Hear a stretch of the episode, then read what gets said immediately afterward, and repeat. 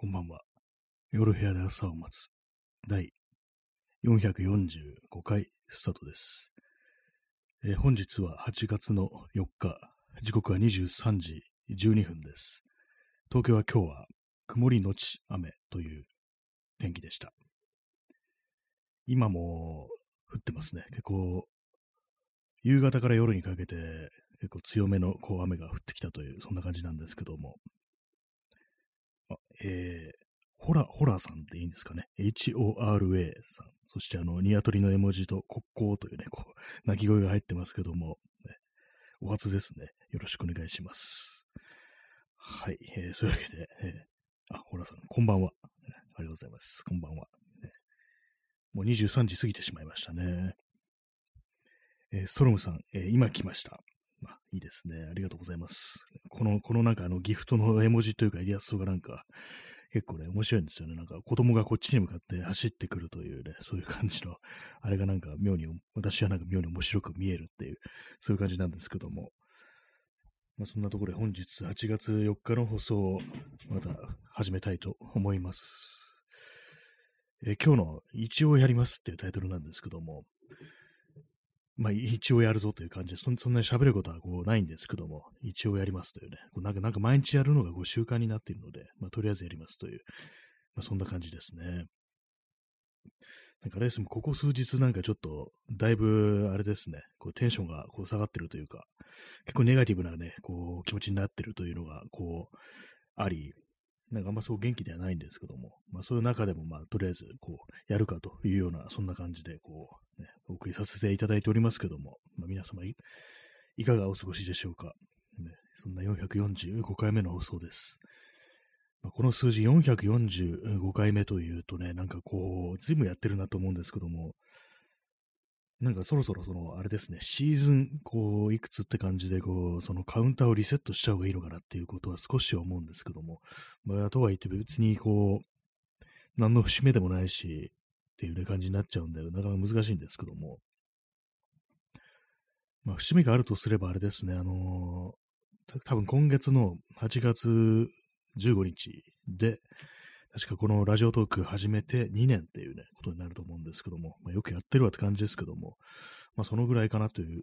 感じですね。2年かっていうね。まあコロナと共にあるみたいな、そんな感じのね、放送ですけども、まあね、2年経って、今また再びなんかこんな風になってると思いませんでしたねってことはもう何回も言ってますけども、ね、2年もやってるんだって思うとなんかこう、まあ達成感とかそういうものはあんまりこうなくって、ね、な何かこう前前に進めてないな、みたいな、ずっと同じことやっちゃってるな、みたいなことをね、どうしても思っちゃうんですけども、ね、なんか本当そうなんですよね。前に進めないなっていうね。まあ、そんなことをね、こう、最近よく考えて、結構そのネガティブな気持ちに割とこうなってるっていうね。ちょっと最近そんな感じですね。今年そんな感じですね。なんかね、今年って言ってももうは、ね、8月なんですけども、今年はなんか調子が悪いですね。なんか去年も調子が悪いとか言ってたような気がするんですけども、まあ、基本的にこう、まあ、調子は悪いものであると。調子悪いまま行くということを考えてね、こう、これが普通だというふうに思わないといけないのかもしれないですけどもね。まあでももっと元気が出したいよな、なんていうことは本当に何度も何度もこう言ってるんですけども、ね多分ね、それこそ2年ぐらい前から言ってんじゃないかっていう、そのぐらいのことは思うんですけども、まあそんな感じで、本日445回目の放送を始めたいと思います。はい。ね。まあここまで言って、こう特にこう喋ることがないんですけども、あの、昨日あれですね、昨日というか一昨日かもしれないですけども、あの、石原義郎っていう、こう、詩人というか、なんか作家がこう気になってるという話をしたんですけども、でまあ、それをちょっとね、あの読んでるんですね。文庫が、文庫をね、ちょっと借りてきたので、それ読んでるんですけども、まあ、結構ね、あの詩の部分はまだそんな読んでなくて、こう文章の部分ですね。こう、そういうとこ読んでるんですけども、まあ結構ね、あの、読んでてしんどくなってくるところありますね。何なんですかね、こうまあ、そのシベリアでこう抑留されてたというね、人ですからね、もう確かもう8年ぐらいこう、ね、シベリアの、ね、本当にこう、あのね、凍てついた大地の中にこう、その強制収容所みたいなところにいたというね、人ですから、なんかこう読んでるとすごくなんかこうしんどくなってくるっていうのがこう、ありますね、なんかね。まあ、えー、ホラさん、えー、はがくれ。まあ、はがくれって、まあ、昔のあれですよね。さんなな誰でしたっけ？はがくれって言ったの。彼、ね、雑なこと言ってますけども、なんかそういうのありますよね。武士道的な言葉ですけども、パッとね、こう、出てこないものですね、結構そういうのってね。まあ、全然こう、私自身はね、武士でも侍でも何でもないというね、感じの人間なんですけども、まあね、なんかこう、調子が悪いとなんかあの本をね、結構ね、読む傾向にありますね、私はね。なんかこういろいろこう手を出してみるんですけども、ちゃんとこう全部読むかというと、あんまそんなね、こう感じでもなくってね、なんかあんまりこう、ざーっと読んでまた次行くみたいな感じになっちゃうんで、まあそういう、ね、どどうすればいいのかって感じですけども。えー、ストロムさん、えー、サム・ウライあ、侍ならぬサムウライっていう、なんか謎のなんかこう、日本人っぽい名前のキャラクターって感じですね。映画とかに出てきそうなサムウライって、ちょっと本当いそうな気がしますね。サムウライって人。ウライって名字ちょっとね、あれ、変わ変わってるっていうか、あんま聞いたことないかもしれないですけど、十分、全然いてね、おかしくないっていうね、そんな感じの名字ですね。はい。ね、まあ、あんまこう、ちょっとテンションが高くないので、なかなか出てこないですけども、言葉も。まあ、雨ですね。雨、雨だからっていうのもありかもしれないですね。こう天気悪いと基本的になんかちょっとね、ね、暗い気持ちになりますけども、ね、えー、ホラさん、えー、ミスター武士道。あ、なんか、いそうですね。いそうっていうかもう複数いるでしょうね。そういう名前のキャラクター。絶対いますよね。謎のなんかこう、名前に武士道ってついてる変な、変なキャラみたいな、なんかちょっと勘違いしたアメ日本みたいなね、なんかそういう感じのキャラクター絶対いろんなとこいますからね、その手のこう、いうのって、まあまあね、こう、慣れちゃってますね、でも日本人としてね。いるね、そんなキャラみたいな感じで。自分で自分のたちの文化を、なんかちょっとね、こう、茶化していくみたいな、そんな感じになりますね。ちょっと今、スマートフォンの画面が暗いので、こう明るくします。まあ、スマートフォンのね、あのー、画面の明るさ調節、まあ、自動っていう風な風にね、普通になってますけども、なんか最近ちょっとその調子が悪いっていうか、なんか妙に明る明るく、妙には変なとこで明るくなったり、暗くなったりするんですよね。なんかもうこれ壊れそうなのかなっていう感じするんですけども、まあ、なんかセンサー的なところがね、ちょっといかれてんのかなってことを思ったりして、ね、でも壊れて、壊れてもなんか、買い替えるのめんどくさいなって感じですね。こう全然こう、こういうスマートフォンとか、あんま、あんま興味ないんで、新しいものが欲しいというふうにね、思わないですね。えー、コーヒーを飲みます。インスタントコーヒーですね。今日はあの熱いコーヒーですね。昨日はこう、アイスコーヒーとか飲んでたんですけど、今日なんかちょっとめんどくさくなって、こう、普通の、ホットのね、コーヒーを入れております。そうですね。他にね、他にね、特に話がこう、ない、ないんですけども。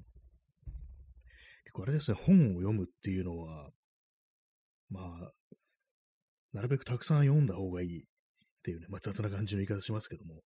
まあそんな風には思ってるんですけども、あれですね、どのぐらいのスピードで読めばいいんだろうかっていうね、どのぐらいのペースで消化すればいいんだろうってことちょっと思っちゃいますね。なんかあんまりこうわからないで、こう次に行くっていう風にやってていいのかなみたいなね、ことをね、思いま、思っちゃいますね、なんかね。えー、ホラさん、えー、アキラさんは武器を装備するなら何を持ちますか？刀ですか？あ、そうですね。あ今、あと 名前で呼ばれたのが初めてということで結構新 鮮でした。名字じゃなくて、下の名前の方で呼ばれたのが初めてだったものですから、結構新鮮でね、こう、ありがとうございます。私は武器装備するのはあれですね、銃ですね。銃ですね。まあ、刃物類で言えば、ね、近接武器で言うなら、槍ですね。槍か銃って感じですね。やっぱりあの、少し離れたとこからこう、ね、あんまりこう、近づかないでね、こう、リーチが長めのこう武器の方が、私はこう、べ、便利だなって言い方もおかしいですけども、やっぱりそうですね。結構ね、あ、ありますよね。あのー、ゾンビ映画とかで、こう、ゾンビ出てきた時に何でこう対抗するかっていうと、結構槍みたいなものを作るっていうね、そういうのが多いと思うんですよ。やっぱりあの原始的な、今槍がな、槍ってすごい原始的な武器だっていうふうにこう言われたりして、まあ、それに比べてあの刀とか剣っていうものは割とその、なんていうんですかね、こう、ちょっと文化ってものがあるっていうか、単に攻撃というよりは、なんていうんですかね、あのー、実際のね、攻撃能力よりも、ちょっとあの、メン、メンツっていうか、なんていうかな、なんなんですかね。そういう、ちょっとその、偉い人が持つみたいな、ね、そういうところが感じることがありますね。なんかちょっと今言葉が全然足りてないですけども、なんかもう少しこういう時、うまい言葉が出てくればいいんですけどもね。えー、ホラさん、えー、無双ですね。そうですね。もうや槍でね、槍で無双していきたいですね、本当にね。近づかないでね、攻撃できますからね、やっぱりそうですね。一番いいのはこう銃、銃ですけども、銃はあの弾をね、弾を消失しますので、やっぱりこう、ね、最後にはこう槍みたいなものが残るっていう、原始的な武器が残るっていうね、ありますからね。槍があの投げたりすることもできるというね、狩りに使うっていうね、そういうのもありますけどもね。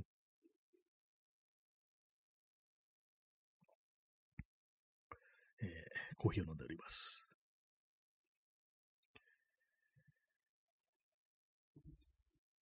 えー、ほらさん、えー、やりならなぎ払い。まあそうですね。結構その葉の部分を長くすればえ、そういうこともできますよね。結構まあいろいろ使える棒としてもおそらく使えるんじゃないかみたいなね。結構便便利ですよね。なんだかんだ言ってね。長い。や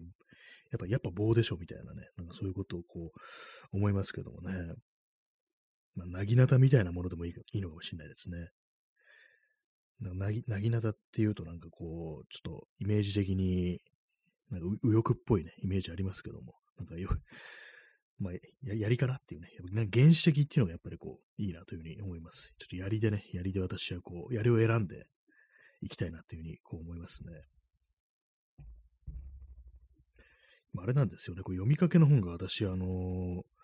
5冊ぐらいあって、どうしようっていう感じなんですけども、なかなかね、こ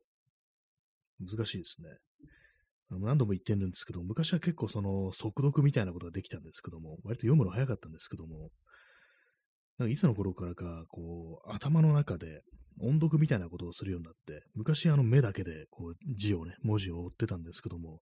なんかどうもこう、年を取るにつれて、なんか頭の中で音読するっていうね、まあ、その、喋ってる、言葉にしてるっていうね、なんかそういう感じになっちゃって、まあ、そうすると結構そう読むのが遅くなるんですよね。なんかねな、ぜだろうというようなもんですけども、でもあれですね、その、音読しないで文章を、まあ、目に入るまま読むっていうのは、もしかしたらあのちゃんと理解できてなかったのかなみたいな。目視覚情報としてその文字を目に入れたら、目に入れて、それでちゃんとなんかこう、自分では理解してる気になってるけれども、実はなんか内容分かってなかったんじゃないかなみたいなね、そんなことちょっと思ったりするんですよね。だからまあどっちがいいかというものでもないのかもしれないですけども、でもなんかそうスピード的になんかもう少し早めたいな的なことはね、ちょっと思いますね。あとまあ集中力ってやっぱり落ちてますね、本当にね。昔はなんかもっとこう、ずっとね、こう、本を読むことができてた気がするんですけども、今じゃもう本当に、まあこれは本当誰でも、今の現代を生きてる人間なら誰でもこう、そうなのかもしれないですけども、あの、すぐスマートフォンとかね、こう、そういう誘惑みたいなものがこうあるっていう、そういうところがあるんでね、まあ、これはちょっとっていうね、ことを思ってるんですけども、コーヒーを飲みます。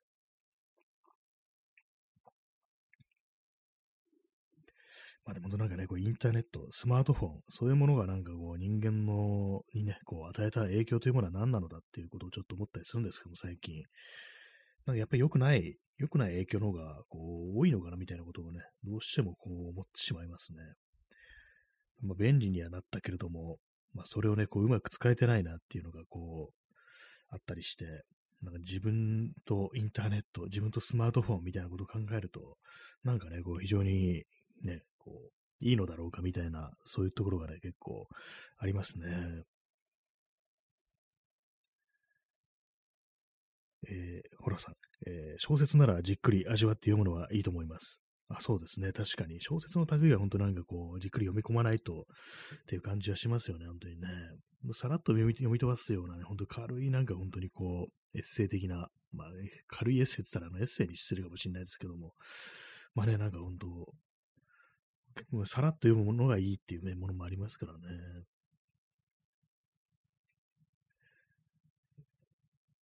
まあ、本本はなんかこう、いろいろこう読んで、まあ、読むとあれですね、あのー、言葉がね、なんかいろんな語彙とかそういうものがこう自分の中にこうストックされていくなというのがあるんで、やっぱりこう、そうそう、まあ、たくさん言葉が出てくる。なんかいろんなことを言語化できるっていうのは、まあ、いいことだと思うんで、まあ、なるべく本は読みたいなというふうに、こういうのはある、思うんですけども、結構なんかね、こう、教育、ね、人、まあ、教育以外にも、学校とかじゃなくても、こう、いろんな人がこう、本はね、読んだ方がいいよみたいなことをね、こう、言う人は結構多いですけども、まあ、こう何を読めばいいかみたいなことってね、まあ、まあ聞かないですよね、本当にね。なんか結構不思議ではあるんですけども、ああいうふうにこう、本は読まなきゃダメだよっていう時に、大抵こう何を読んだかということは、こう、あんまりこう伝えられないというか、まあね、こう、そういうのはあるんですけども、まあ、私が何を読んできた本っていうのは、あれですね、基本的に、まあ、小説が多いですね。それもなんか結構昔の小説、本当にこう日本で言うなら、こう戦前だとか、いう感じのね、まあそういう本が多くって、まあ、文学作品っていうのが、まあこう、私の中では本だという感じがあるんですけども、まあそれ、そうでないね、なんなんていうんですかね、こう、新書とかね、もう最近出たような本だとか、まあそれこそあの、自己啓発書だとか、まあそういうものもあると思うんですけども、ああいうものは私の中でなんか基本的に、こうあんまりこうね、こう、本っていう感じではあんまこうないっていうね、のがあるんで、まあそれはそれ、まあ本は本なんですけども、なんかこう、やっぱ昔の、昔の文学作品、それこそがこう、本であるみたいな、そういうことをね、なんかどうしてもね、こう、私の中では、私の中ではまあそういう理解になってますね。まあどうなんですかね、まあ新しい本、新しい本、最近出たようなこう、本というものも、まあ多分ね、いろいろこうあると思うんですけども、たまにこう人に勧められたりしてね、そういうの読んだりすることはあるんですけども、なんかこう気づくとそういう昔の古いものにね、戻ってきてしまうっていう感じで、まあそういう感じなんで、ね、なんか本屋行ってもなんかあんまりこう、ね、本屋って大体まあ新書ってものがバーンと置いてあるところですからね、なんかああいうところになんかこう行っても、なんかしんどいなみたいな感じになっちゃったりして、こうまあ平積みにしていろんな方がバーって置かれてて、いろんなね、こうキャッチコピーだとか、ポップだとかがあるんですけども、なんかああいうのどうも自分に向けられてないような気がして、結構しんどくなっちゃうっていうのがありますね。あとなんか自己啓発書みたいなのがすごいたくさんあるんで、なんかああいうのも全然こう、ね、読みたいなというふうにこう思わない、そういうタイプのこう人間なんですけども、まあでも世の中ああいうの本当好んでね、ああいうのばっかり読んでる人もいるんだろうなっていうようなことはまあ思うんですけどもね。まあでも今みたいに、今のね、私みたいになんか結構ネガティブな感じで、ちょっと暗くなってる、そういう気分の時には、ああいうものにすっとね、こう引き寄せられてしまうのかもしれないですね。なんかそういう感じで、しんどい時になんかこう、ちょっとね、楽にしてくれるような、ちょっと救いを求めて言葉を探すなんていう時って結構ありますからね。そういう感じでなんか結構本っていうものは手に取られることもあると思うんですけども、でもなんか昨今この SNS 時代だと、そういうね、なんかこう、他のね、自分以外の他の人、SNS の、の、にあるいろんな言葉みたいなものにそういうものを求めるっていう、ね、人もいたりするんじゃないかなと思うんですけども、私もまあまあそういうとこはあるんですけども、前にそのツイッターでこう流れてきた、まあ、知らない人のツイートで、えー、救いを求めてタイムラインを見てるっていうね、なんかそういうことを書いてる人がいて、まあ多分非常になんかこう、ね、なんかこう、暗い気持ちになったりね、こう、ネガティブになったりしてね、こう、陰陰滅滅としてるときに、なんかこう、少しでも気持ちを明るくしてくれるような、楽にしてくれるような、そういう言葉はないかと思って、こう、タイムラインを見るっていうね。まあ、タイムラインですから、自分があの、フォローしてる人っていうね、ことでね、ある程度こう、信頼のおけるというか、読みたいこと、ね、読みたい人とか、まあ、そういうとこね、こう、人の言葉を探すってことだと思うんですけども、なかなかそういう時って本当にこう、そういう時に限って逆のマイナスのね、なんか暗くなるような、なんかこう、しんどくなるようなね、言葉に行き当たってしまって、逆にきつくなるなんていう、そういうことがね、結構あったりしますね。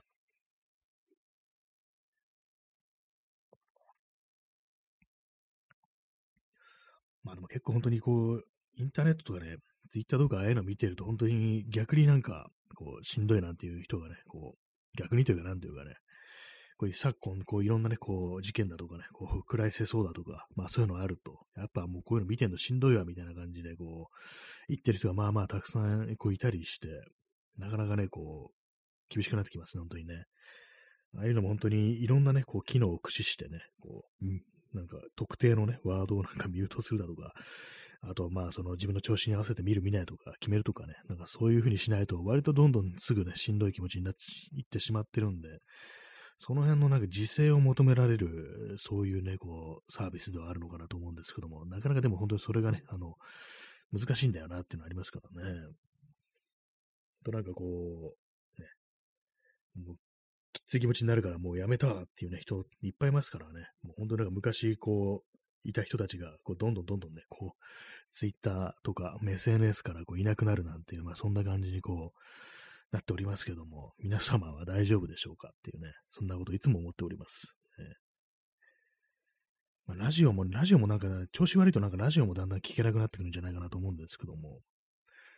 私、あの、昨日寝る寝る前に寝ながらなんかこのポッドキャストをね、こう聞きながら寝たんですね。なんかこう、ポッドキャスト聞きながら寝ると、たまになんかちょっとしんどくなるっていうか、あれなんですよ、よく眠れないっていうか、まあそれはあれなんですよね、あの、まあ人の声がずっと聞こえてるからっていうのもあると思うんですけども、なんかね、妙に妙に変な感じでバッと入っちゃうことがあって、昨日はそんな感じでしたね。で結局その30分ぐらいの放送を、なんかまあ途中で寝落ちしては、こうまた再生してみたいな感じでやってたら、ほんと、ね、3、4回なんか再生することになって、ね、結局あの、起きてからね、もう目が覚めてから、その全部聞くことができ、最後まで聞くことができたって感じだったんですけども、まあね、なんかこう、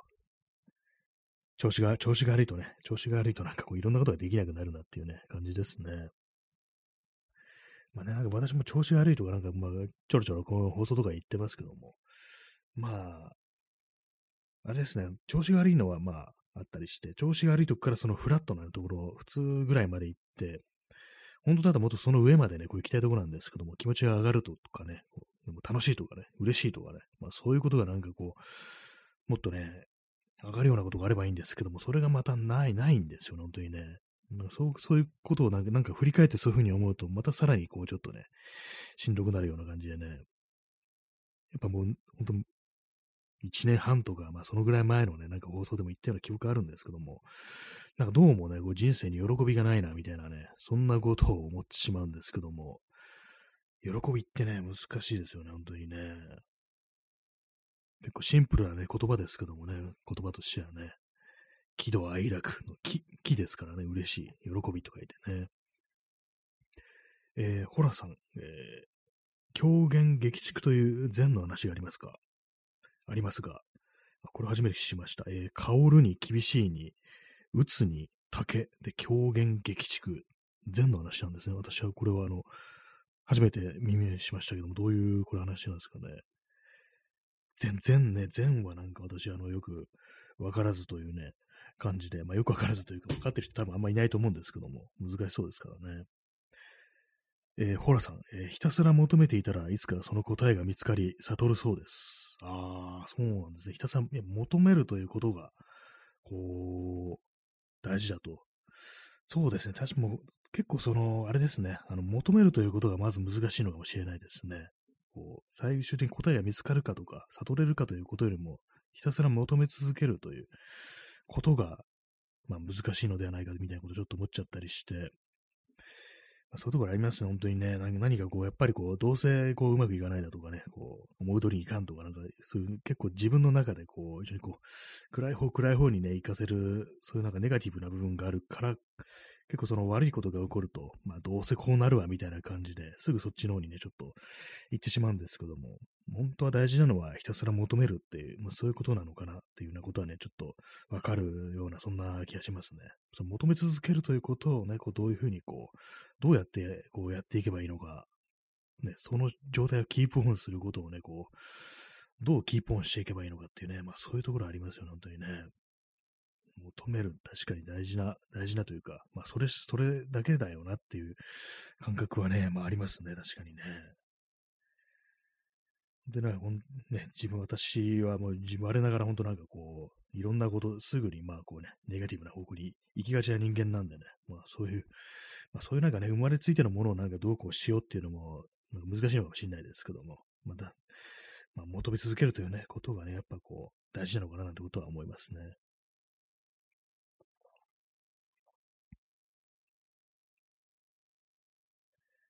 はい、えー、コーヒーをこう飲んでおります。まあ、この、まあ、あれですね、このラジオ放送ぐらいですかね、あんまこう、負担なく、こう、続けられるっていうか、何なんですかね、本当これはなんかこう、あれなんですよね、他のことと比べて、結構まあその3、毎日30分ね、こう、喋ると結構めんどくさいかなとは思うんですけど、なぜかこれはできるんですよね。他のことがなんか大体こう、途中でやめちゃったりだとかね、なんか続かなかったりなんていうね、ことがこう、ほとんどなんですけども、どういうわけか、この、ラジオトークというか、ラジオ的な音声コンテンツについてはできるっていうね、感じなんですけども、でもあれですね、ひたすら続けるだけでなく、何かね、こう、ちょっとあの、もう少し上までね、こう行くというか、違う形のね、何かこう、ね、バリエーションというか、なんというか、そういうものがこう、あってもいいよなっていうね、ことは思うんですけども、まあでもね、あれですよね、こう、まあ、ポッドキャストの方もやってますけども、ポッドキャストの方だとなんか音楽とかをね、こうかけたりして、ちょっと一応工夫はしてるんですけども、まあ、あんまりね、こう、まあこの 1, 1年ぐらい、1年ぐらいなんかあんまこう、動いてないなみたいなね、そういうのがあったりするんで、なかなかね、こう、ちょっとね、あの、殻を破るのがね、難しいなっていうね、ことがちょっとね、思っちゃいますね。えー、ホラさん、えー、悟りを求めてあるお坊さんが前史に尋ねたんですが、帰ってきた答えは、今ちょっとリアルタイムでちょっと、ね、打ち込んでいただいているところを私が読み上げてますけれども、どんな答えが返ってくるんでしょうか？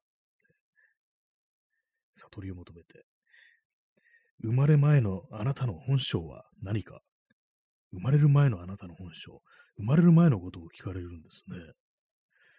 あるお坊さんが禅のね、師、師匠の師ですね。禅師に尋ねた。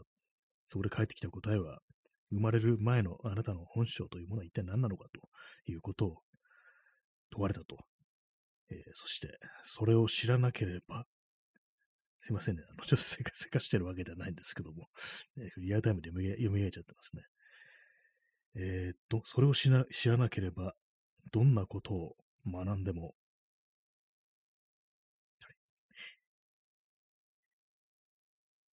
生まれる前のあなたの本性を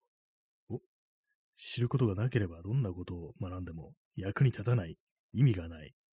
なるほど。本性、確かにね、こう生まれついて、生まれる前なんですね。生まれついてのものとね、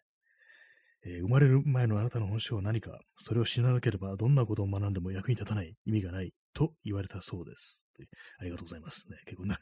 結構ちょっとね、長い文章を書き込んでいただいて、そういう感じなんですね。でも結構なんかこう、生まれる前のね、まあ、魂レベルのね、まあ、広角機動体体、機動体というふうに言うとゴーストかってことなんですかね。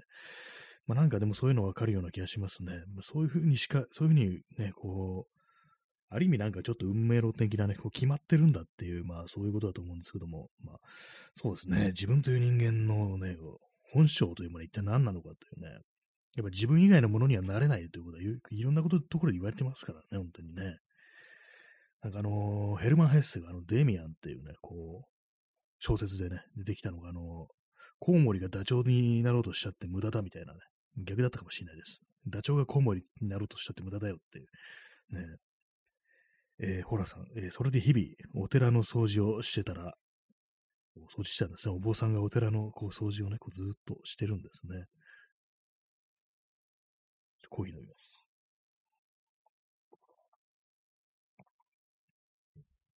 石が竹に当たって、まさしく先ほどのあれですね、あの、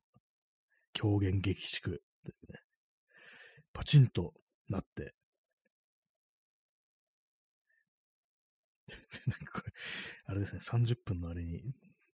間に合うかどうか、えー、パチンとなって悟って、ちょっと延長しますね。すいません。えー、っと。あ、これは、延長ができないのか。えー、悟って大喜びして、笑って そうですね。これは、あの、もし間に合った場合は、あの、一旦終了してまたすぐ始めますね。大喜びして笑って感謝したそうです。あの、石の、石じゃない、あの、石が竹に当たって、ね、まあ、逮捕しました。大きく悟りましたと。はい。今、あの、ラジオトーク一瞬に、あの、延長が間に合わなくて、終わっちゃったんですけども、今、あの、中途半端なところでね、こう、途切れたんで、あの、少しあの延長します。再びね、一旦こう終了して再度始めるという感じでね、えっ、と、ライブ配信のタイトルは何だったかな？えー、続、続、中黒。ね一応やりますってタイトルでしたね、今日はね。一応やります。リアルタイムで今、あの、こう、ね、実況しながらやってますけども、延長する作業をね、作業というか、こう、ラジオトークを、ね、操作してますけども、えー、配信スタートします。はい。延長チケットを使うのが間に合いませんでしたね。はい、えー、第2部をね、始めましたね。こう、先ほどあの、ホラさんにこう、その、禅の話をね、こう、していただいたんですけども、それはあの、コメントがあの、最後30分にこう、だから間に合わなくって、またあの、こう、今、再び、こう、第2部を始めてるという、そんな感じでございます。先ほどの話はあの、狂言激粛ということらしく、ね、狂言激粛、そのね、あの、悟りを開いたという、お坊さんがね、こう、禅の、禅師、禅の師匠に、こう、ね、こう、悟り開くにはどうしたらいいかと、尋ねたところ、ね、自分の生まれる前の本性というものを、それを知らなければ何を学ぼうとしても無駄であると。いう、まあ、そんなことを問われたということらしく、で、それで、まあ、そのお坊さんが、こう、お寺で毎日掃除してたら、その、石がね、竹に当たって、こう、あれですね、コーンとなって、で、まあ、悟った、感謝したというね、まあそんなことだったという。あ、ホーラさんね、再度お越しいただきましてありがとうございます。さっき、結構ね、あの、ちゃんとしたあの説明をいただいてありがとうございます。今、あの、それを再びね、こう、途中であの途切れちゃったんで、再び始めてるというね、そんな感じです。今日はちょっと延長しながらこうお送りしておりますけども。まあ、ホーラさん、いえいえ、いや、とんでもないです。ありがとうございます。そうなんですね。石がね、こう竹にね、こう当たる音で、こう、介護した大きく悟るという、そういう話があるんですね。っぱりまあそれもひたすらまあその、こう、悟れるということを求め続けたお寺の掃除をしながらということなんですかね。まあ、ね、自分の本性というものをいかに悟るかという知るかというか分かるかというのが、まあ、こう難しいことではこうありますね。えー、ホラさん、えー、こちらこそすいません。いや、とんでもない。ありがとうございます。ね、お互いこう、謙遜し合うというかね、こう、なんかこうこういうふうに言い合うのってのが私は結構ね、なかなか好きですね。ありがとうございます。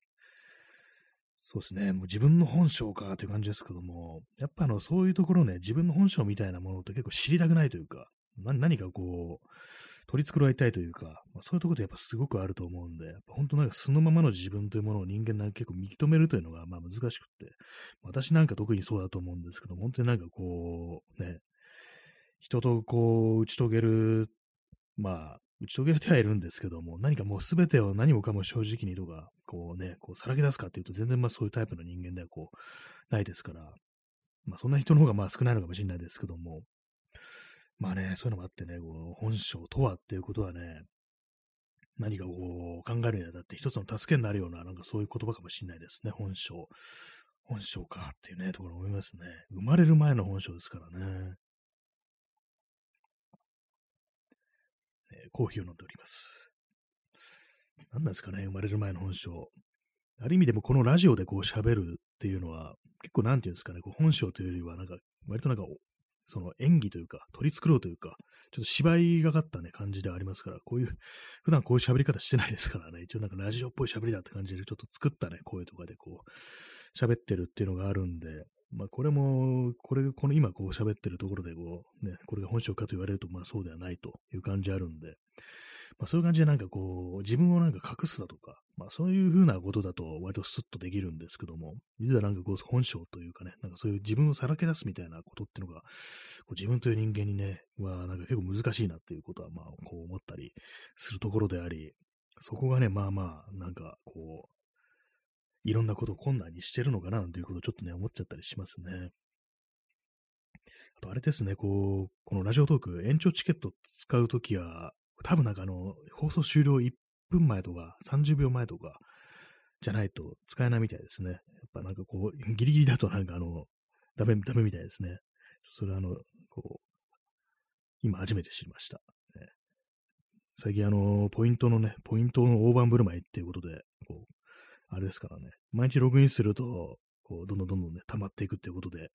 ね、そのおかげで、こう、いろいろ延長チケットをいただけてるって感じでね、結構今19枚も入ってるという感じでね、もう延長し放題だってね、そんな感じなんですけども、さっきあの、使うタイミングがこうね、逃してしまったってそんな感じでしたね。えー、ホラさん、えー、その修行僧はとても知識に優れた優秀な僧だったんですが、本当の自分に本性を悟らないと、それらの知識は役に立たないと言われたそうです。ああ、そうなんですね。いくらなんか、ものを知っていても、知識があっても、自分の本性がわからないと、悟らないと、それ、役に立たないんですね。なるほどって感じですね。まあ、なるほどって感じで分かったようなことちょっと言っちゃいましたけども、自分の本性、まあ、その生かし方がわからないっていうことなんですかね。確かに知識として知ってはいても、それ誰にどういうふうに使うのが、こう、本当に自分の望むところなのかっていう、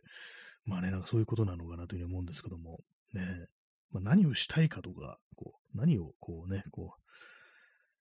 するために自分がいるのかみたいなね、なんかそんなことって結構ね、まあありますけども、でも結構まあ、さっき、その第一部の時にね、石原義郎という、まあ、シベリアにこう抑留されてた人のね、こう、本を読んでるっていうね、こう、話をしたんですけども、同じように、その、強制収容所的なところにこう、いた人で、の話で、あの、夜と霧っていう、これはですね、今、語らに本があるんですけども、あの、アウシュビッツですね、アウシュビッツからこう、生き残った人、フランクルっていう人ですね。その人の著作なんですけども、このフランクルって人は、結構その極限状態において、信仰というものがこう果たす役割が大きい的なことを言ってたと思うんですけども、それに対してこの石原義郎っていう人は、本当の本当の極限状態ではそういう信仰とかも、ね、こう、そういうものがこう役に立たなかったなんていうことを言ってて、なんかね、こう、それを聞くと、同じ、同じく極限状態にね、いたこの二人の人物がね、全く別なことを言ってるってことで、これなんていうんですかね、これがあの本性の別な違ったね、異なった本性を持ってるということで、こう、出てくるね、こう考えというか言葉というものも違ってね、現れたのかなっていうふうに思うんですけども、まあそういう私は別にその極限状態に全然置かれたことがないんで、ね、まあ何と言われてもないんですけども、まあでも、その夜と霧私結構まだ読んでないんですけども、なんか夜と霧、結構その、あれですね、確か買ったのがあの2020年で、あの、あれです、あの、まあ、コロナでですね、コロナで非常にこう、まあ、暗いね、世相ということで、なんかこういう時に、こうね、助けになる本人として、まあ、夜の霧はいいんじゃないかみたいなことを誰かが言ってて、そっかと思って、なんか私、その後すぐにね、あの、ブックオフ行ったんですけども、そしたらどういう巡り合わせか、なんかあの、古本の200円コーナーに夜と霧がバーンと置いてあって、あ、これはもう買わなきゃいかんなって感じで買って帰ってきたんですけども、まだ読んでないんですよね、もう。それがあの、2020年の、まあ、9月とかそんくらいなんで、もう2年ぐらい経ってしまうじゃないかっていうところなんですけども、ねえ。でも結構内容がね、内容が結構しんどくなってくるんで、その強制収容所ってことでね、もう人がもう、非常になんかこう残虐な手段でね、どんどんどんどん殺されていくっていう、そういうことをすごくこう、ね、理に理細に、理に書いてあるんですけども、なんか、それをね、やっぱね、ちょっと読んでるとしんどい気持ちになって、なかなかこう進めずに、ね、本当になんかあの3分の1ぐらいまで読んだんですけども、なかなかそこから先行けなくって、で、まあそれでもうね、もう2022年の8月ですよね、本当にね。ね1年、2年っていうね、感じで、2年目に入ろうとしてると。なんかしんどいですね、なんかね、本当にこう、このままずっとなんかこんな感じが続いてるなっていうのを、本当はあれなんですよね。前、前に進めてないな、みたいなね。そういう気持ちがね、こう、それがなんかこう自分をこう、一緒にしんどくさせてるなと思うんですけども、まあ、前に進む、進まないっていうのはね、こう、あれですからね、自分、自分次第ですからね。なんかこう、そこがまあね、あれなんですけども、なんか、なんかこう、世間的にもね、本当交代、交代していくというか、未だにそのコロナってものもね、全然終わり見えないしっていう感じで、むしろなんかどんどんどんどん悪いニュースみたいなのがね、こう積み重なっていくという、まあそんなことなんでね、余計になんかこう、気がめいってくるという、そんな感じのね、ところはありますね。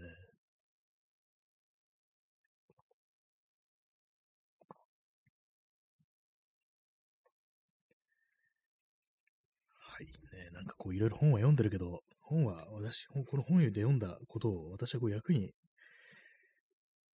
立たせられてるんでしょうかってことはね、ちょっと思っちゃいますね、なんかね。アウトプット、ね、しないとっていうことは思いますね。で、まあ、口だけ、口だけになってますけどもね、本当にね。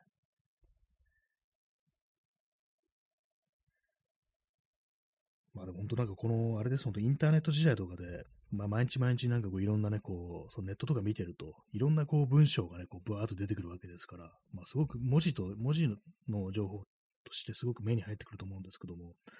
まあ、そういう中でね、なんか、さらにその本だとかね、こういろんな知識を仕入れることができてる人っていうのは本当すごいと思いますね。すごい量のあの文字をね、こう消化してるっていうね、ことですからね。まあその辺はある程度なんかこう、ね、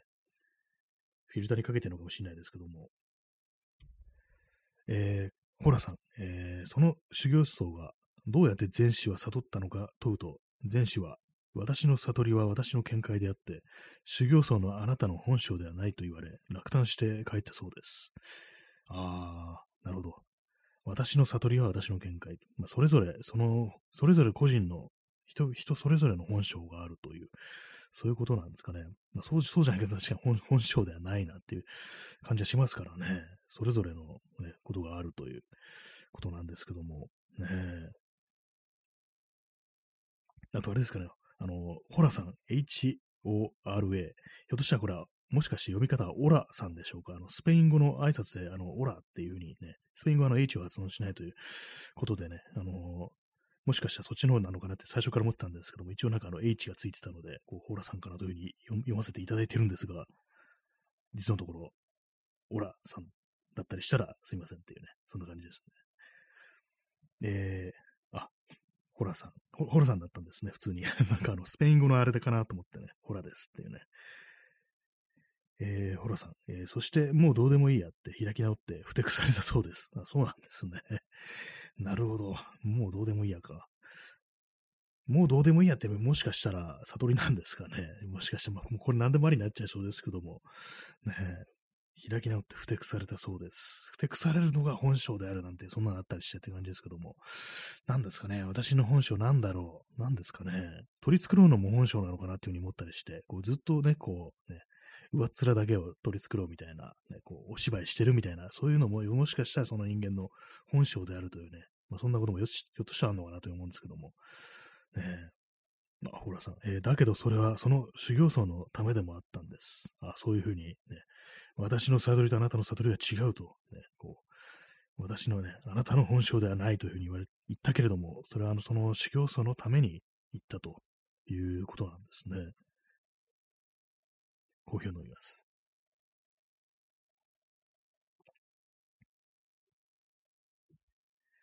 だから、全史、全史もね、なんかすごいですね。こう、仙人みたいなものが私の頭の中にはこう、浮かんでるんですけども、ね。えー、ホラさん、えー、その人だけの悟りがあって、それは、それは一人一人違って宝のようです。ああ、宝なんですね。最終的に行き着いた見解というもの、そこが、まあ、最終的なのか何なのかわからないですけども、それ全員全員違うと。まあ、それ宝だと。その、あれなんですね、こう、そのコーンとね、あの石に、竹が石に当たってコーンとなって、それで分かった、悟ったとなった。まあ、それがその人、その修行僧の宝だということなんですかね。どう、どう、それはどういうふうに、あの、そのね、そのお坊さんは言語化したのかわからないですけども、なんですかね。なんかそういうような境地に至れたりするんですかね。まあ、ホラさん、大笑いしたそうです。あ、そうなんですね。大笑い、大笑いしたのは、これは、これは修行僧の方なんですかね。その、それとも師の方、師匠の方なんですかね。二人で大笑いなのかな。大笑い、大笑い。まあでも笑えたらね、笑えたらね、いいですよね。笑えたらね、本当に確かにそれはね、宝って感じしますね。まあ、本当喜び、喜びですね。喜びがこう、あればということですけども、ね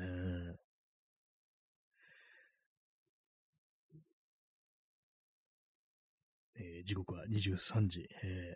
ー、56分ですね。えー、ホラさん、そして前史に遠くから溢れんばかりに感謝したそうです。あ、そうなんですね。その、あれですね、修行僧の方がこう大笑いして、その師匠に、ね、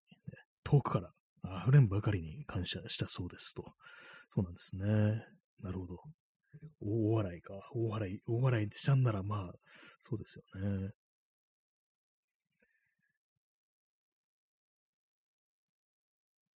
全、全の、全の放送をお送り、こうしておりますけどもね。まあ、全的なものって私あんまこう触れてなくって、一時期あの、結構その、アメリカのビビート肉っていうか、ビートゼネレーションのね、あの文学ってものを割とこう読んでたりした時あったんですけども、ジャック・ケラーとかね、まあそういうもの結構読んでたんですけども、まあその辺ね、あんまりその辺は掘り下げることなく、ちょっとよくわからんなみたいな感じで、ちょっと読んでたりしたんでね、あれなんですけども、結構その全的、全カルチャーってなんか妙にアメリカとかにね、こう伝播したりしてますよね。えー、ホラさん、えー、人から教わるものではないことの意味に気づいたんだと思います。あもう最終的に自分でまあその見解にたどり着くという、それがまあ重要なのだと、まあ、そういうことなんですね。そうですね。なんかこういろんなね、なんかしんどくなってくると他にね、外部に言葉とかなんかそういうものを教えとかそういうものを求めて答えを求めてしまうっていうのは、そういうのありますからね。でも最終的に自分の中から出てきたものでなければそれは意味がないっていう、そういうね、ことなのかもしれないですね。まあ、ホラさん、うんっていうね。そうですね。まあ、外部からね、こう与えられる、与えられるというか、まあ、外部にあるものは一つのなんか情報というかね、こう参考みたいな感じに、こうね、してね、まあ、最終的にたどり着くところは、まあ自分のね、こう、魂によるものだと、本性、本性にたどり着くのは、自分の、こう、なんかこう、いろいろ、こう考えていくっていうね、まあそんなところかもしれないですね。まあ自分の本性かっていうね、感じ。あんまりそうですね、こう考えたことないですけども、ね。割となんかね、こなんか難しいですよね。こう知識としてこういろんなことがあっても、その本性がね、わからなければそれをこう生かすことはできないみたいな。まあね、こう自分が何をすればいいのかとか何をできるのかっていうのはね、結構自分からは見えないっていうのがね、結構まあその歯がゆいところであるんですけども、結構ね、自分のなんかあの、いいところっていうのが特に人間見えてこないっていうのがあったりして、まあなんかね、そういうの、そういうことを思うと、結構なんか人のにね、人のいいところとか、こう、そういうの気づいたら、やっぱそういうのって伝えていった方がいいのかななんていうことをね、ちょっと 思ったりね、しますね。なんか、こうね、自分じゃわかんないからこう、ね、これはちょっと言っていかないとっていうね、ことをね、ちょっと思ったりしますね。ま本当になんかあれですからね、本当コロナのね、世の中において、それぞれ人間というものが結構没交渉になってるっていうか、なんかね、もう何度も何度も言ってますけども、そう初期のね、2020年とか、もうその段階ではね、結構なんかこういう大変な時だから、こういろいろね、こう、コミュニケーションだとか、やり取りする方法をね、いろんな方法で、対面とかじゃなくてもいろんな手段でこう見つけて、なんとかこれを乗り切っていこうみたいなね、そういう気持ちだったんですけども、今のね、今この2022年8月っていうね、もうこのね、もうだいぶ2年くらい経って、こう、そういう感じじゃないですもんね。なんかもう、前になんかみんな首相な気持ちでなんかこういろいろ言ってたのが、全部なんかこう元に元通りというかなんかどうでもよくなって、なんかね、非常にこう、アシュラドみたいなところに落ちてるっていうね、なんかまた適当になんかよくわかんない仏教みたいな使ってますけども、なんかね、こう、あれになってますよね。本当に、ま、学んだものが活かせてないみたいな感じにね、こう、どうもなっちゃってるっていう、そんなね、風に思ってしまいますね。あ今、あれですね、あの、日付が変わりまして、8月の5日になりました。8月の、なんか8月っぽくないですね、空気がね。8月っていうと、こう、あれありますからね。いろんな、こう、まあ、戦争がね、戦争に負けたのがあの8月15日だっていうね、太平洋戦争に。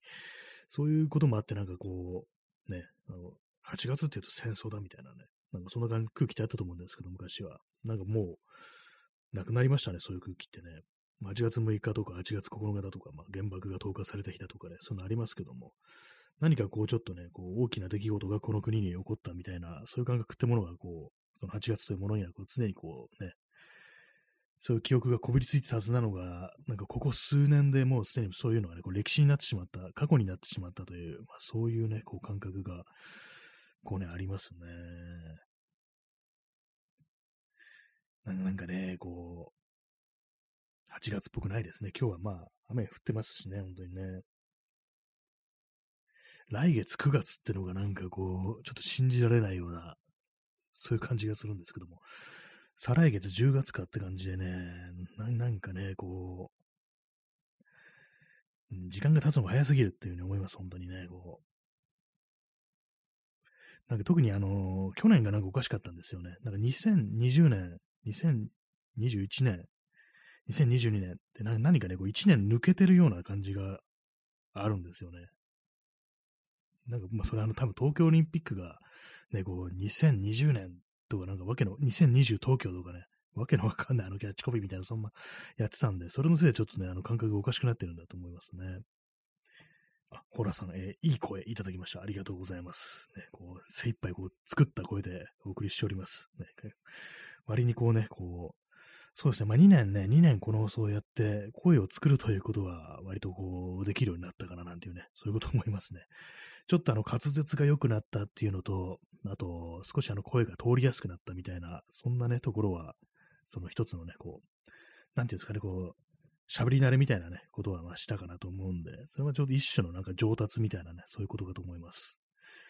私はもともと結構その、喋り方がね、ボソボソしてるっていうか、もごもごしてるっていうか、ちょっとね、あのー、聞き取りづらいみたいな、ところが結構昔はあったんですけども、割となんかね、こうある時期から、もう、ちゃんとこう、ね、聞き返されないように、はっきり言っていこうっていう気持ちになって、まあそこから場合は、はっきりとね、こう、も発音しようかなというふうに思うようになったんですけども、あれですね、あの、孤独のグルメって漫画ありますけども、あの、孤独のグルメのね、あの、主人公のね、井の頭五郎が、まあ、この話何度もしてますけども、お店であのね、こう、注文するときに、ね、ご飯ね、食べるときに、注文するときに、こう、物おじせず、はっきりと言う。注文を聞き返されるのは厄介だからだっていうね、なんかそういう セリフがあって、それわかるって感じでしたね、本当にね。聞き返、聞き返、聞き、今言えてないですね。聞き直されるとね、なんかね、ちょっとあの、ちょっとあわあわしちゃいますからね。だったら初めからちょっとなるべくね、こう、でっかい声でこう言って、通じるようにこう、話していこうなんていうふうにね、こういうふうに思うんですけども、たまにね、それを意識して喋ると、妙にでかい声で注文してるやつっていうね、そういうね、人間だったりしちゃいますからね。あと、あんまこう人と喋ってない状態とかで、ほんとなんかそれこそコンビニみたいなね、ところ行って、それこそなんか、袋、袋、ごいりますかみたいなこと言われて、結構ですとかね、あ大丈夫ですっていう時に、ね、その返事がなんか妙にでかい声で言っちゃったりして、あ、大丈夫ですってなんかそんな感じで言っちゃったりすることがあって、なんか急にレジでこう、でかそうなね、でかい、でかい声を出してるやつがいるみたいなね、ちょっとね、なんか変なね、感じになっちゃいますね。えー、ホラさん、えー、美味しそうな店ばかりです。たまりません。そうですね、あの、孤独のグルメですね。あれなんか本当になんかどうでも、どうでもいいって言ったらあれですけども、なんかその辺にあるね、なんか定食屋みたいなもの出てきますけども、なんか全部ね、なんか美味しそうですよね。それはあの、さすがあの、谷口二郎のね、こう絵だっていうね、ところもありますけども、私あの、あれなんですよ、ドラマの方はね、ちょっと見たことなくって、ドラマ、ドラマの方はね、ちょっと確認できないんですけども、漫画の方はね、漫画の方のね、妙にうまく見えるなっていうのがこうあったりして、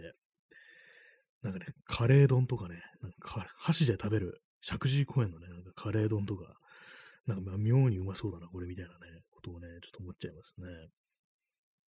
でもあの漫画のね、こう、孤独のグルメで、多分ね、あの、唯一なんかちょっとね、まずそうにしてたのが、あの、群馬県の、なんか、焼きまんじゅうみたいなやつで、なんか、まんじゅうにあのしょっぱいタレをね、こう塗って焼いて食べるっていう、ね、そういうのがあって、その時なんか、その井の頭五郎のセリフが、これは確かに複雑な甘さだとかなんかね、なんかそういう感じで、これはもう明確に、これまずいんじゃないかなみたいなことをね、私はその漫画読みながら思ったんですけども、それ以外はあれなんですよね、結構その、ちゃんと美味しそうにね、食べてるんですけども、その焼きまんじゅうはなんか、これは多分ね、おそらくこれはまずいとね、思ってるけど、まずいと言えないから複雑な甘さだとかなんかそういうふうに表現してるのかなっていうね、感じだったんですけども、実際どうなんですかね。群馬の、群馬のあのまんじゅう。確かにね、中にね、あんこが入ってるまんじゅうになんかしょっぱいタレがついてるって、うーんって気がしますからね。でもあれなんかほんとね、こう地元の、なんかね、人がずっと当たり前なね、もので、こう、ね、よく食べるってものかもしれないですけども、ね、甘いものにしょっぱいタレがっていうね、結構あれですからね、なんかその甘いものとしょっぱいもののね、あの融合みたいなもの結構苦手な、ね、人も多いですからね。あの、あれですよね、あの、ピザに乗ってるパイナップルだとか、あと、酢豚のパイナップル、なんか両方ともパイナップルですけども、なんかあれね、あの肉が柔らかくなるからなんていうね、まあそういうのありますけども、なんかね、私もあのピザの上に乗ってるパイナップルってね、子供の頃好きじゃなかったんですけども、ちょっと大人になって、こう、思い振り返ってみると結構ありかなっていうことをちょっと思っちゃったりしますね。で、まあ、あの大人になってからあんま食べてないんですけども、多分ね、ほんと1、2回しかなんか食べてないと思うんですけども、今思うとまあ結構ありかななんていうふうに、こう、ちょっとね、思っちゃったりしますね。まあ、ホーラさん、えー、ハワイアン好きです。あ、そうなんですね。あのハワイハワイアンピザって言いますよね。あの、パイナップルとか乗っかってるピザ。ね。結構そうですよね。なんか今思うと結割になんかね、れ、いけるよな、みたいなね、こと思いますね。まあ、ホラさん、えー、アンチョビかハワイアンが好きです。あ、いいですね。アンチョビ、アンチョビもね、私結構好きですね。あの、しょっぱさ。ね。前はなんか結構たまになんかこうアンチョビとかこう買ったり、買ってきたりしてたんですけど、瓶に入ってるやつ。ね。最近あんまりこう食べてないですね。アンチョビもなんかほんと好きな人とかはね、こう自分で作ったりするなんていうふうに言いますけどもね、片口イワシだったかなんだかをこう買ってきて、それをあの油にこう漬け込むなんていうね、そういうことやって、結構なんかあれ、ね、これだって感じに仕上げるのが割となんかコツがいるみたいなことを聞いたりしますけども、ハマるとね、なんかこう、結構いいらしいですね。あのアンチョビ自作みたいな、自家製アンチョビっていうね、そういう世界。結構買うと結構高いですからね、少ない値段ね、あの、ちょっと量の割になんかちょっとね、こう、あるなっていう感じですからね。えー、ホラさん、えー、チョコバナナのデザデザートピザもいけます。あ、そういうのあるんですね。ピザの生地にチョコバナ、チョコとバナナが置いて置いてあるっていうか、あの、トッピングしてあるんですね。あ、それは私食べたことないですね。でも確かにあの、小麦粉のね、生地にそういうの乗ってるのは別になんかおかしくないですよね。確かにね。まあ、いわばね、こうパンみたいなものですからね。ちょっと雑ですけども、結構ね、そのパンみたいなものですから、あの、フルーツサンドみたいなね、ものもありますしね、あのサンドイッチのね、あの、あの中にね、クリームと、生クリームと、ね、フルーツが挟んであるなんてものもありますからね。えー、ホラさん、えー、ソースはトマトではなくカスタードです。あ、もう完璧ですね。じゃあね。完全にもうデザートピザっていう。生地だけが、あの、ピザのままだという感じなんですね。一瞬私、あの、チーズとかも乗ってるのかなと思ったんですけども、でもチーズでもなんか別にいけそうですね。チョコバナナチーズってなんか割といけそうな、そんな気がしますね。ちょトマトマトとあのチョコは割割となんか微妙な気がしますけどもね。どうなんですかね。やってみたら意外にいけたりしたなってこと思っちゃいますけども。まあでも子供の頃は、ね、でもありますよね。子供がなんか結構そういう感じで、そう、これはダメみたいなね、ことも、ことを言ってね、こう受け付けないっていうのありますけども、で、まあ大人がね、あれ苦いものがいいだとか酸っぱいものがいいとかそういう風になるっていうのは、実はなんか大人の方が味覚がね、こう鈍くなってな、何でも良くなってるっていうそういう説もありますよね。子供はちゃんとしたね、しっかりしたあの正しい味覚を持ってるから、ああいうものを受け付けないっていうわけだって、大人になっていけるようになったっていうのは、実はあの、その味覚的にはね、こう、退化してるみたいなっていう、そういう説もなんかどっかで聞いたことがありますね。えー、ホラさん、えー、マシュマロも入って焼きマシュマロです。あ、そうなんですね。あ合いますね。マシね、焼きマシュマロね。あの、キャンプファイヤーとかでね、あのね、串に刺してね、枝とかにね、こう刺してね、マシュマロ焼くっていうね。私も何度かね、やったことありますけどもね、あれずっと焼いてるとね、溶けちゃうんですよね、マシュマロがね。あの、焦げとね、あのー、そのね、絶妙な感じでこう引き上げないといけないというところでなかなか難しいんですけども、ね、口の中に入れるとシュッとね、溶けていく感じになりますね。マシュマロってなんか結構不思議なね、こう食べ物ですよね。なんであんなふわふわっとしてんだろうっていうふうに思うんですけども、ね、まあ、アメリカ人のね、こう大好きな焼きマシュマロっていうね、こう定番ですよね。キャンプの定番みたいな、なんかそういうイメージがありますね。はい。ね、まあそんな感じで、結局今日もあの1時間、1時間やってしまいましたね。久々にの第1部、第2部分けるっていう、感じの放送になりましたけども、ね、次はもうもう延長するときはもっと早めにこう、チケットをね、こう、使っていきたいなというね、思いますね。はい、えー、時刻は、えー、0時11分ですね。今日も0時過ぎてしまったかという、なんかそんな感じがありますけども、ね、あ、ホラさん、えー、尊いのギフトいただきました。ありがとうございますね。手を合わせたギフト、ありがとうございます。まあね、そういう感じでね、本日もお送りしてまいりました。えー、第445回目の放送でございますけども、まあ、ね、今月のね、15日で、このラジオトーク1年だと、1年じゃない、あの 2, 2年だと、2年目に突入すると、まあそういう